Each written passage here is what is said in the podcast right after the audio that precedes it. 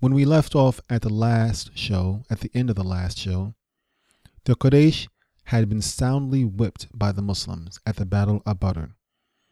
They had lost over 70 men, and another 70 or so had been captured. So they lost almost 10% of their fighting force.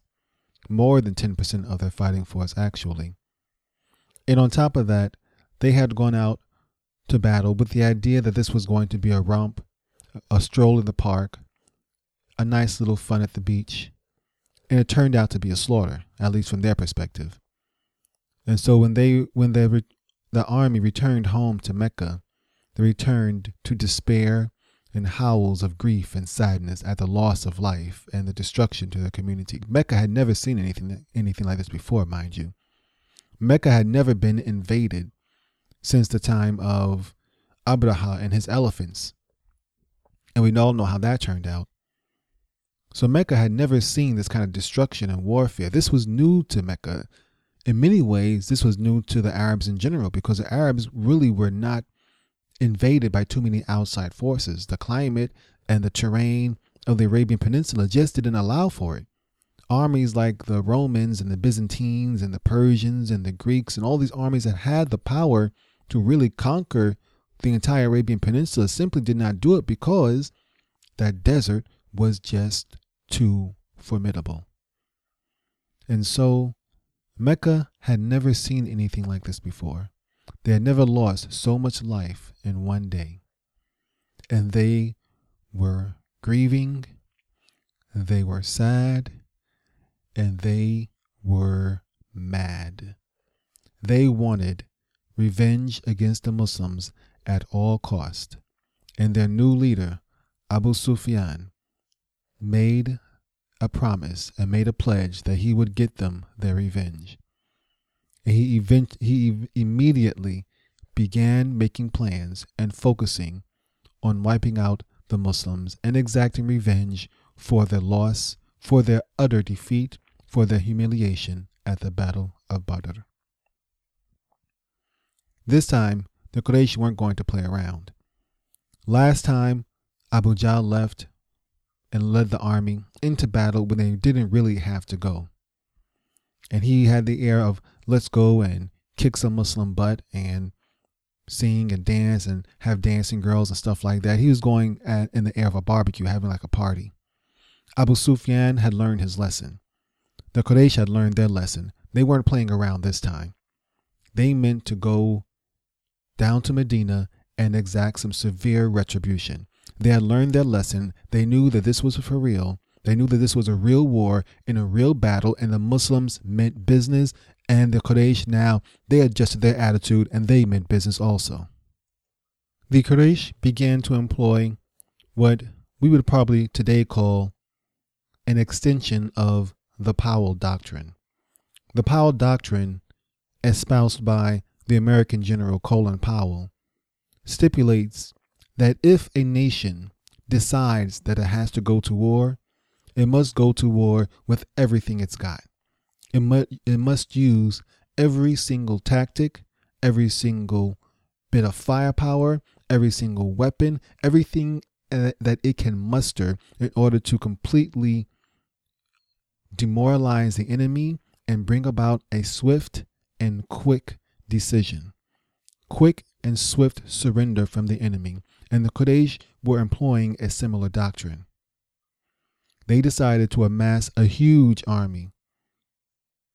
Perhaps not the biggest one they would ever muster, because they would be able to muster one more bigger army, even bigger than this one, in the Battle of the Trench, which I don't believe we'll be able to cover in this series. But they were able to muster a pretty large force, and they were going to use every single trick in their toolbox in order to win this time. They weren't playing games either. If the Muslims meant business, the Quraysh meant even more business, or their business was at least as serious as the Muslims were. And there were two more factors weighing in, well, really one more factor weighing into this whole battle.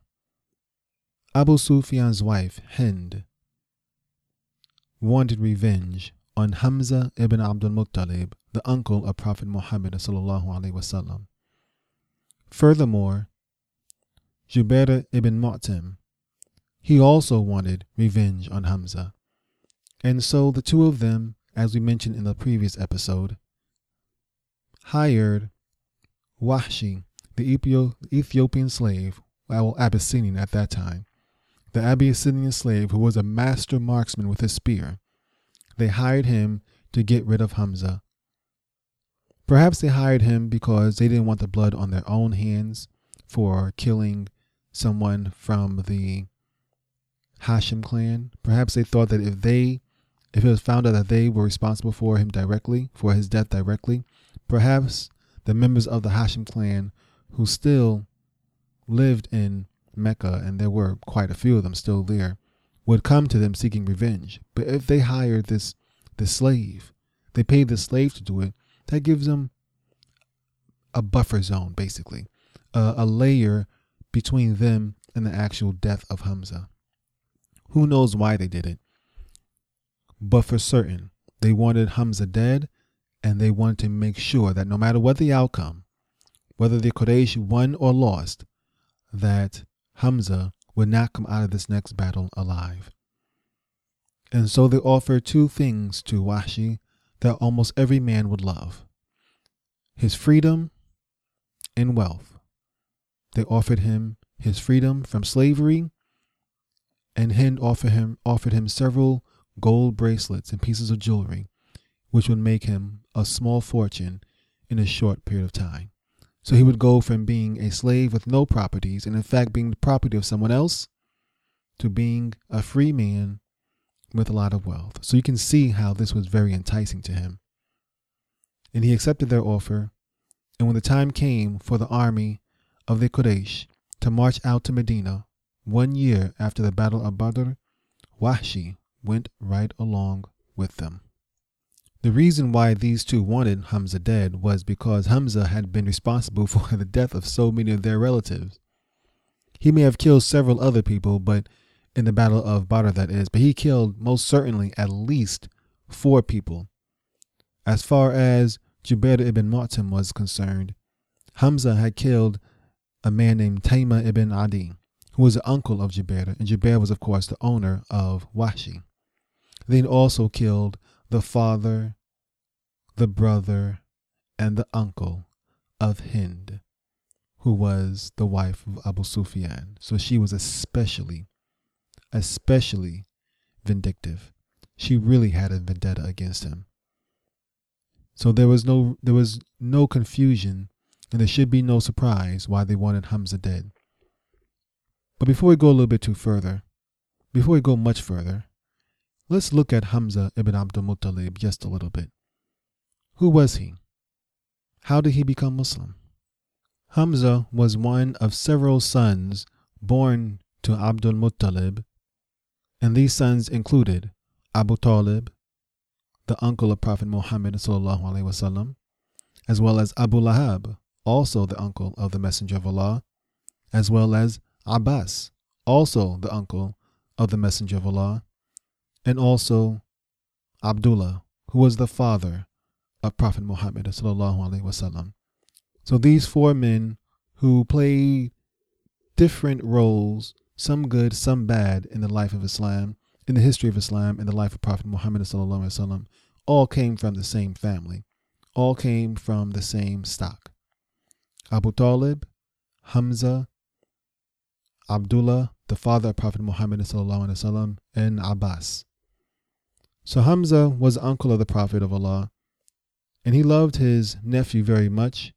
But in the beginning of Islam, when the Prophet when the Prophet first began to preach the message of Islam in Mecca, and the people of Mecca, the people people of Quraysh, were beginning to up and beginning to intensify the persecution of the Muslims and their mockery and attacks against Prophet Muhammad sallallahu alaihi wasallam. He did not take part in the attacks, but he did not become Muslim either. It wasn't until he came home from a hunting trip and he learned that Abu Jahl had attacked his nephew Muhammad in a very humiliating and cowardly way. Hamza, who still had his bow slung across his back, found Abu Jahl at the Kaaba and began to whip him, beat him with his bow, beating him, saying, "You did this to my to my nephew. You did this to my nephew. Well, I'll have you know that I believe what he believes."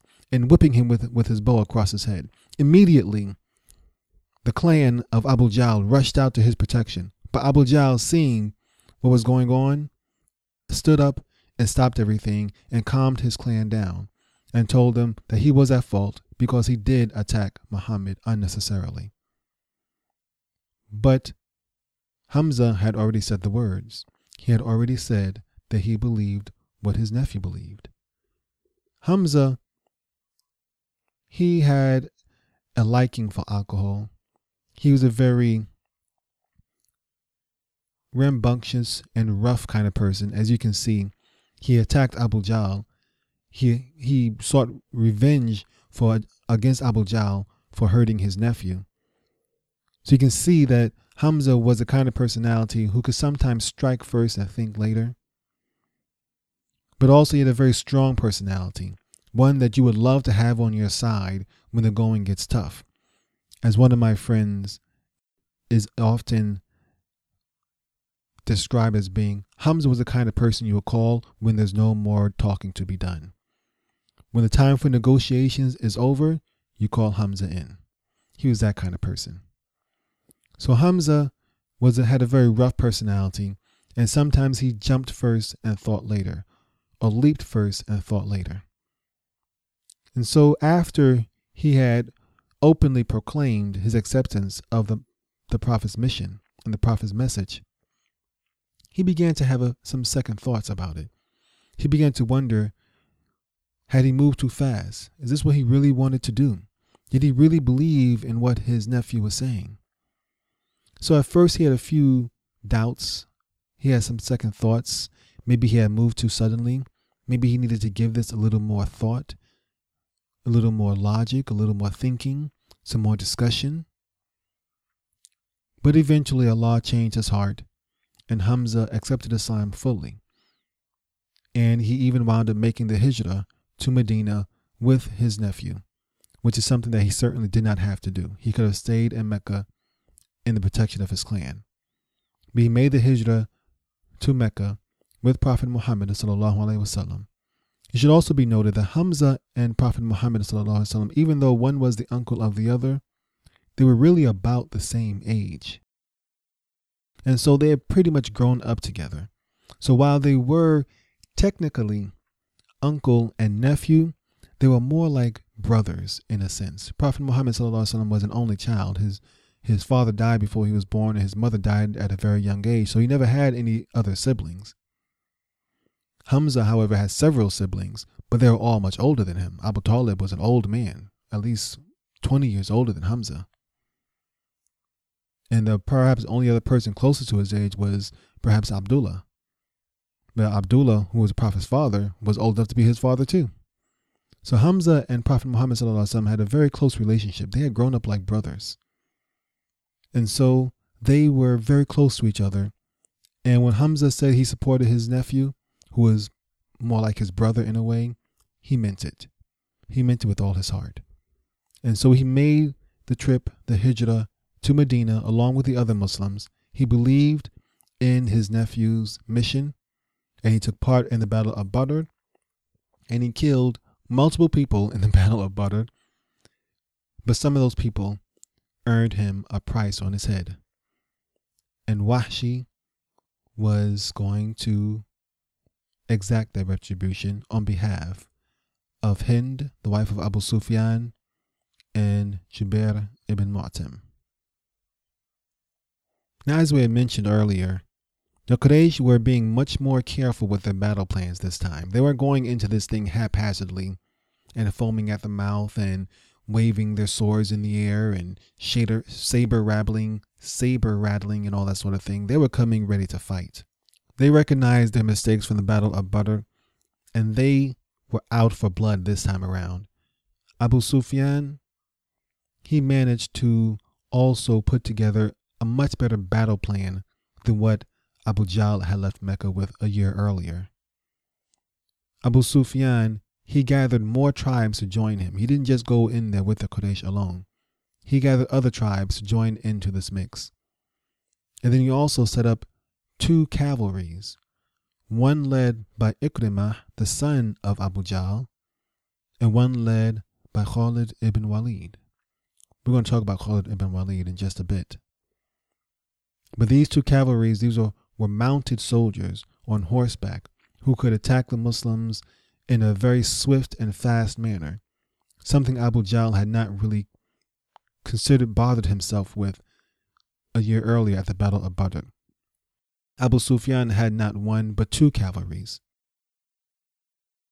So he was doing the best that he could to make sure that this battle came out as a success.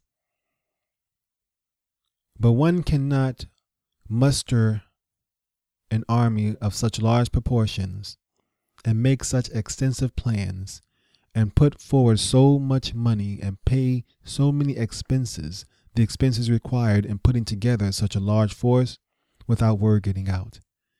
And when the Muslims found out about this huge force being gathered, set out on their own destruction, the Muslims had to come up with a counterplan. Prophet Muhammad back in Medina, he gathered with his Sahaba and they began to discuss a plan about this impending invasion from Mecca. He talked with his Sahabas, his companions, and these included the leaders of the Aus and the Khazraj. Remember these two formerly feuding clans who are now on the same side under the, under the Messenger of Allah. He gathered these men together, including his top companions from amongst the Muhajirun, those who had made the hijrah with him, and they began to discuss different battle plans. There really were two primary options. The Muslims could either gather up their army and go out and meet the Quraysh on the battlefield outside of the city of Medina and fight it out there, or they could wait it out inside the city of Medina and do a sort of guerrilla warfare, urban warfare, where women could throw pots of boiling oil out of the windows onto the Quraysh soldiers. And the Quraysh didn't know the different alleyways and the routes of of uh, Medina. They would get lost. The Muslims could fight them in tiny alleyways and tiny corners, and and use their knowledge of the city to take advantage of the situation. They could use their smaller numbers and their knowledge of the city to take advantage of the blum, of the blundering and bum, blumbering blumbering Quraysh who wouldn't know anything about the city and didn't know their way around. They would literally be walking into a death trap, and they could slowly pick them off one by one as this huge army tried to make its way through Medina. Those are the two options. The Prophet, ﷺ, for his part, he preferred the second option. He felt his force was perhaps too small, or perhaps he just felt that being within the city a city that they were familiar with. They had been living there for over three years now. City, a city that they that the Muslims were familiar with, where they could use the tight confines of uh, a growing city, a growing town to their advantage. He felt that that would be better and more likely to bring success for the Muslims. But his companions, especially the leaders of the Aus and the Khazraj, these guys were, like I said, warriors. They had been in battle with each other for many, many years, for generations. And they were hankering to get a taste at some warfare. And they were not the type to stay behind in the houses and wait around for the enemy to come to them. They wanted to go out there and meet the enemy on the battlefield and take them on head on.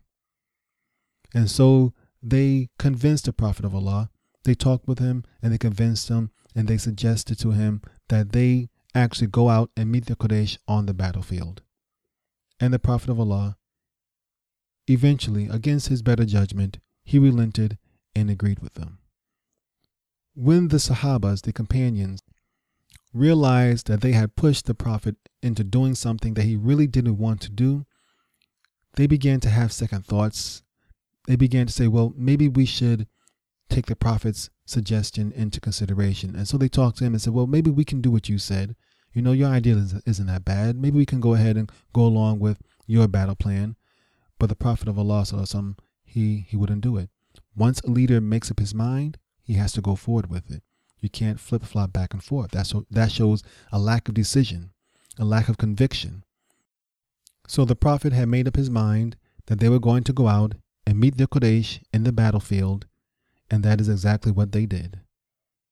When the Quraysh army finally made its way down to Medina, the Muslim army left from the vicinity of Medina to meet them out in the open battlefield and keep the city behind them.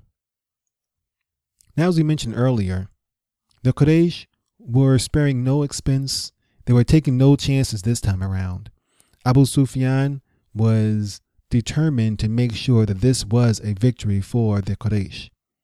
Now, he could only get about 700 of his own soldiers to take part in this battle, but using money and bribery and connections and negotiations, he was able to convince several other tribes, several other Arab tribes in the area to participate in the war effort.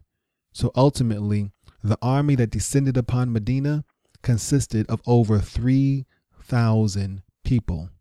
Over 3,000 soldiers depended, descended upon Medina, led by Abu Sufyan.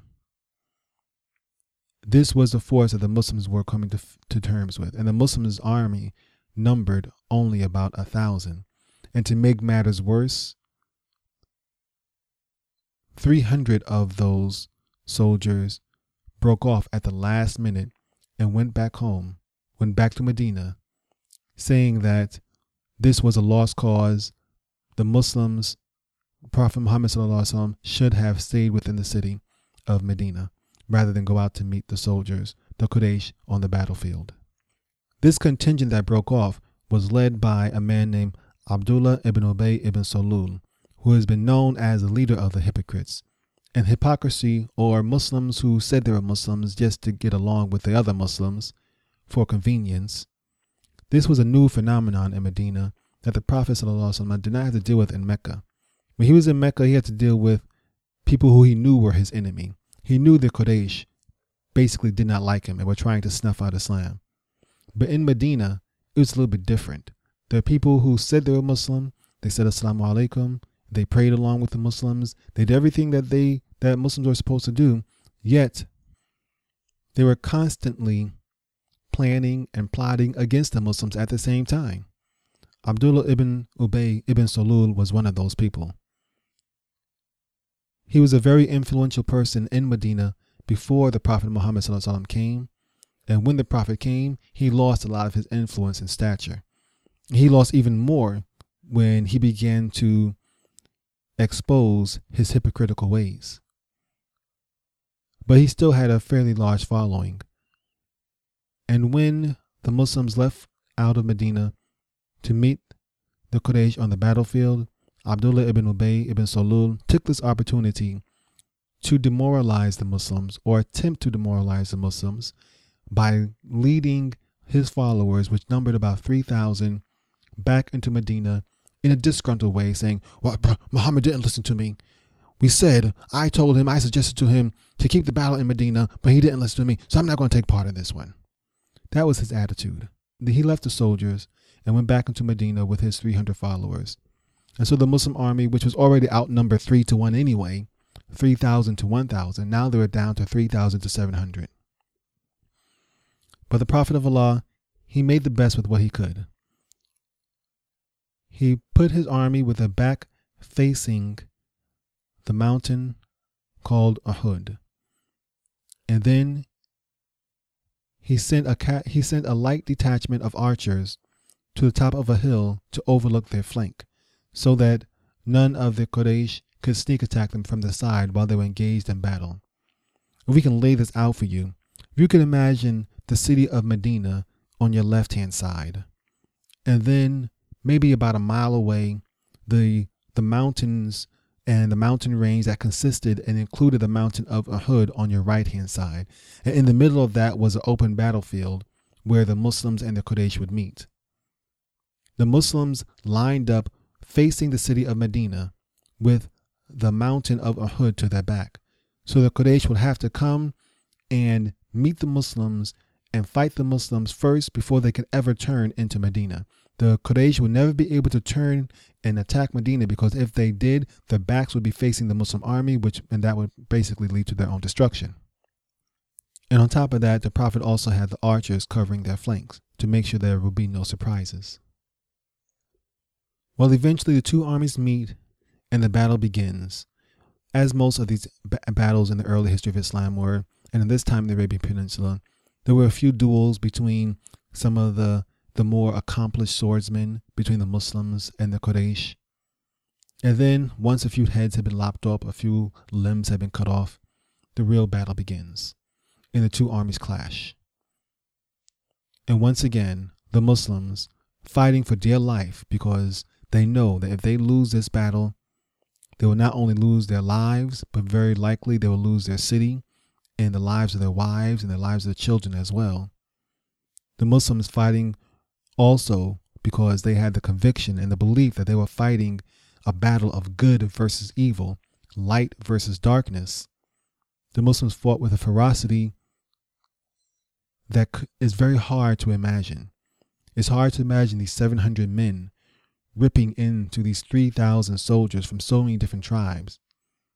But rip into them they did.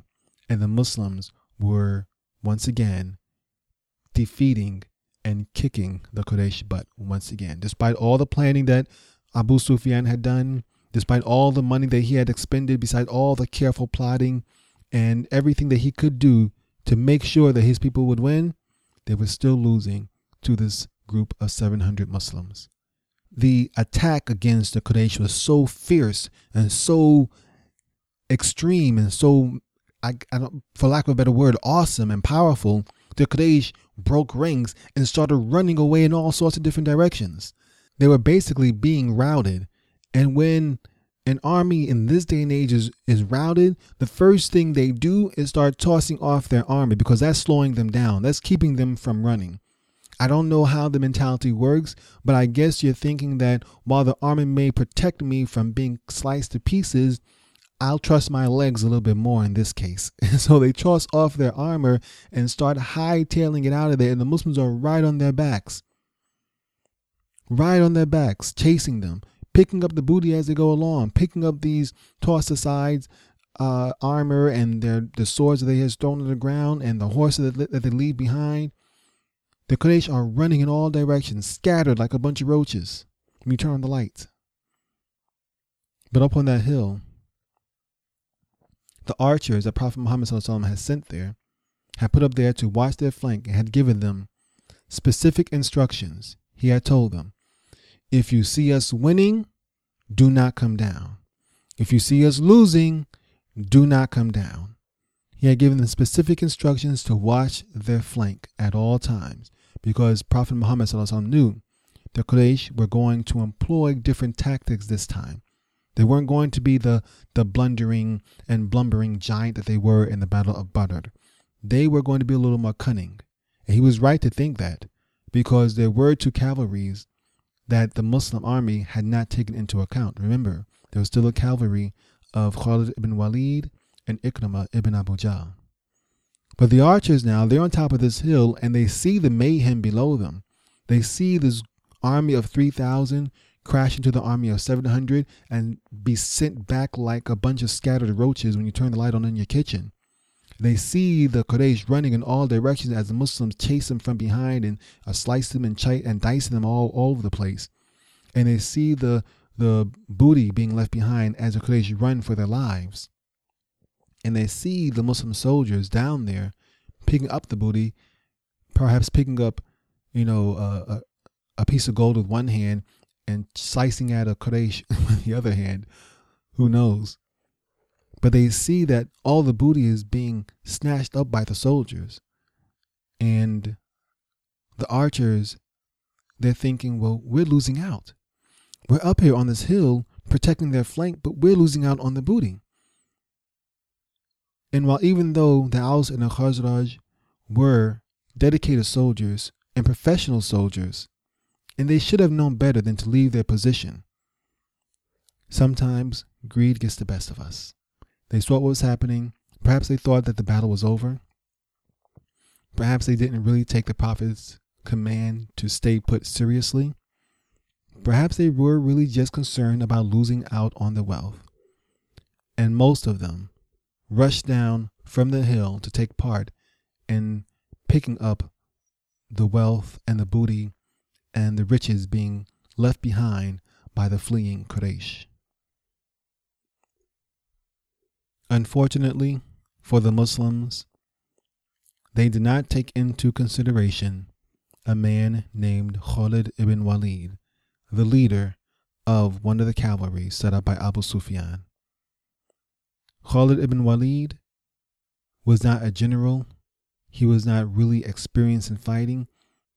I don't know if you've ever experienced this, but I have.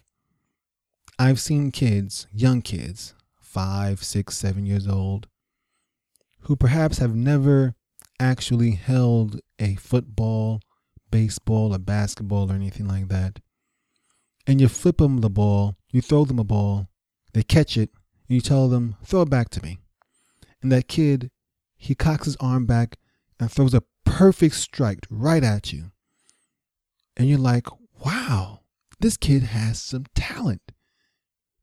With the proper cultivation and and coaching, this kid could be a professional athlete one day.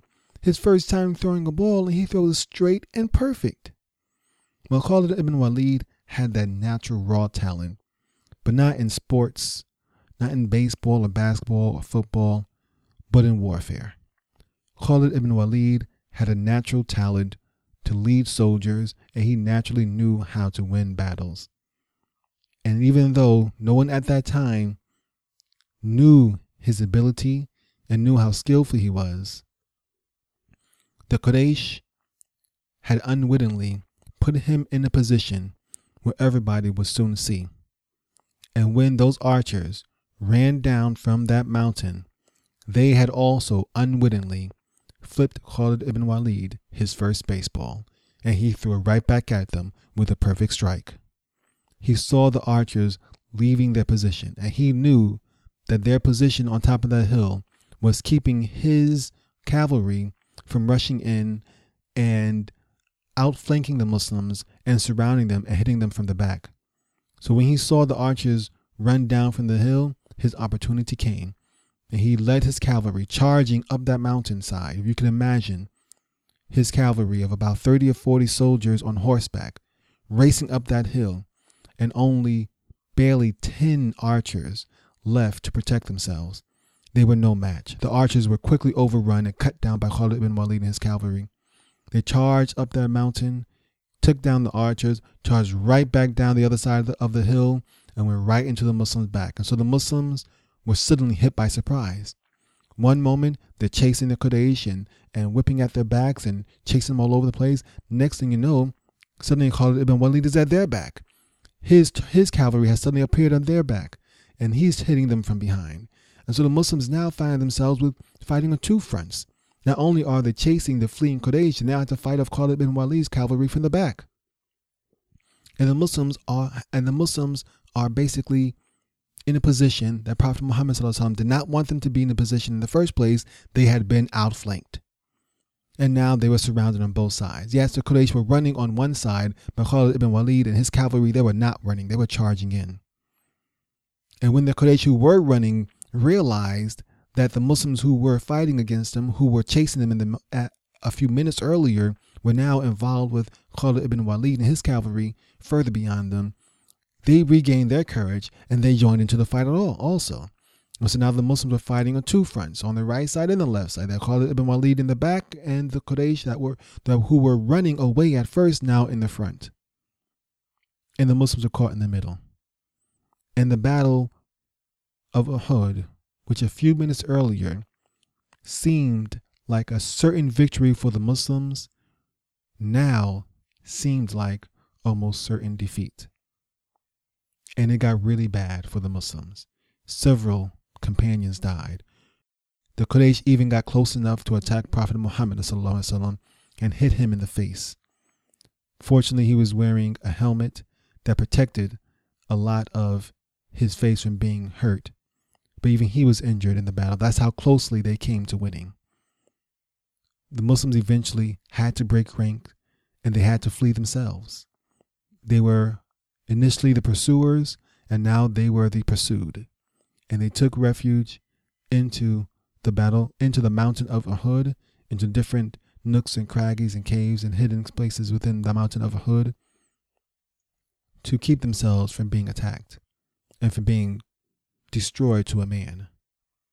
The Quraysh had snatched victory from the jaws of defeat. Abu Sufyan, he was happy with this. The Quraysh really didn't have the manpower to attack Medina. They had lost really too many soldiers and they had barely, barely escaped being completely destroyed were not for that mistake of the archers and Khalid ibn Walid taking that hill. They would have definitely been whipped. Abu Sufyan was wise enough to count his blessings and know when enough was enough. So rather than chase after the Muslims in the mountains or go into Medina and attack Medina, he gathered his forces and made plans to leave the battlefield. But let's step back a few minutes. In the midst of all this action, in the midst of the Muslims fighting and Khalid ibn Walid coming down from the hill and attacking the Muslims from the back, Hamza was killed. But let's see how it happened. We don't know if Hamza's death took place before or after Khalid ibn Walid and his cavalry came down from that hill. It appears as if Hamza was killed perhaps before Khalid ibn Walid attacked. According to the words of Wahshi, Hamza was really in the midst of kicking some serious butt when Wahshi took aim and killed Hamza. But let's see how it happened in the words of Wahshi himself. As he described, talking about his trip to Medina and the Battle of Uhud. So I marched with the people to Uhud, and I am good at spearing. So when the two parties fought, I set out seeking Hamza. I saw him amidst people fighting. He was like a white and black striped camel, striking severely with his sword, and no one could stand in his way. By Allah, when I was getting ready and trying to seize the fit opportunity to spear him, hiding sometimes behind a tree or a rock, hoping that he might draw nearer and be within range. At that moment, I caught sight of Sibah ibn Abdul Uzza going closer towards him. When Hamza saw him, he said, Come on, O son of the clitoris cutter, for his mother used to be a circumciser. Then he struck one strong stroke that could hardly miss his head. Then I balanced my spear and shook it till I was content with it. Then I speared him and it went down into his stomach and issued out between his legs. He attempted moving towards me, but he was overcome by his wound. I left him there, with the spear in his entrails till he died. Then I came to him, pulled out my spear, and returned to the encampment place. I stayed there and did not go out, for he was the only man I sought. I only killed him to free myself. So as soon as I got back to Mecca, I became a free man. So, judging from that, it appears as if the Muslims were in the midst of winning because Hamza didn't seem confused or anything like that. And he was really just kicking butt, according to the words of Wahshi. So, it appears that from my perspective, from my opinion, that he was winning. And Allah knows best about these things. But the point is that Wahshi took the opportunity in the midst of the battle to kill Hamza. And Wahshi came out there to the battle of Uhud for one thing and one thing only that was to kill Hamza. He had no intention of becoming a soldier for the Quraysh. He did not want to destroy Islam or fight against Prophet Muhammad. He was a hitman he was a hired gun and he had made his target. And once he had done that, he packed up his belongings and he went back home. And that was the end of that. The Battle of Uhud ends. The Quraysh are satisfied that they had gotten some sort of revenge. They have enacted some sort of punishment from their perspective on the Muslims for the humiliation and defeat at the Battle of Badr. And the Quraysh pack up their belongings and head back to Mecca. and the Muslims, they eventually descend from the mountain of Uhud and head back to Medina. There are a few other things that happen after that, but they're outside the scope of this story. For now, we see the Battle of Uhud was the closest thing the Muslims experienced to a defeat in these early years. We will continue our story, inshallah, in the next episode of The Alm Show. We will see just, just exactly what happens now that the Battle of Uhud is over and Wahshi is now a free man. We will continue, inshallah, in the next episode. Assalamu alaikum wa rahmatullahi wa barakatuhu. Subhanaka Allahumma wa bihamdika. Nashhadu la ilaha anta nastaghfiruka wa natubu ilayk.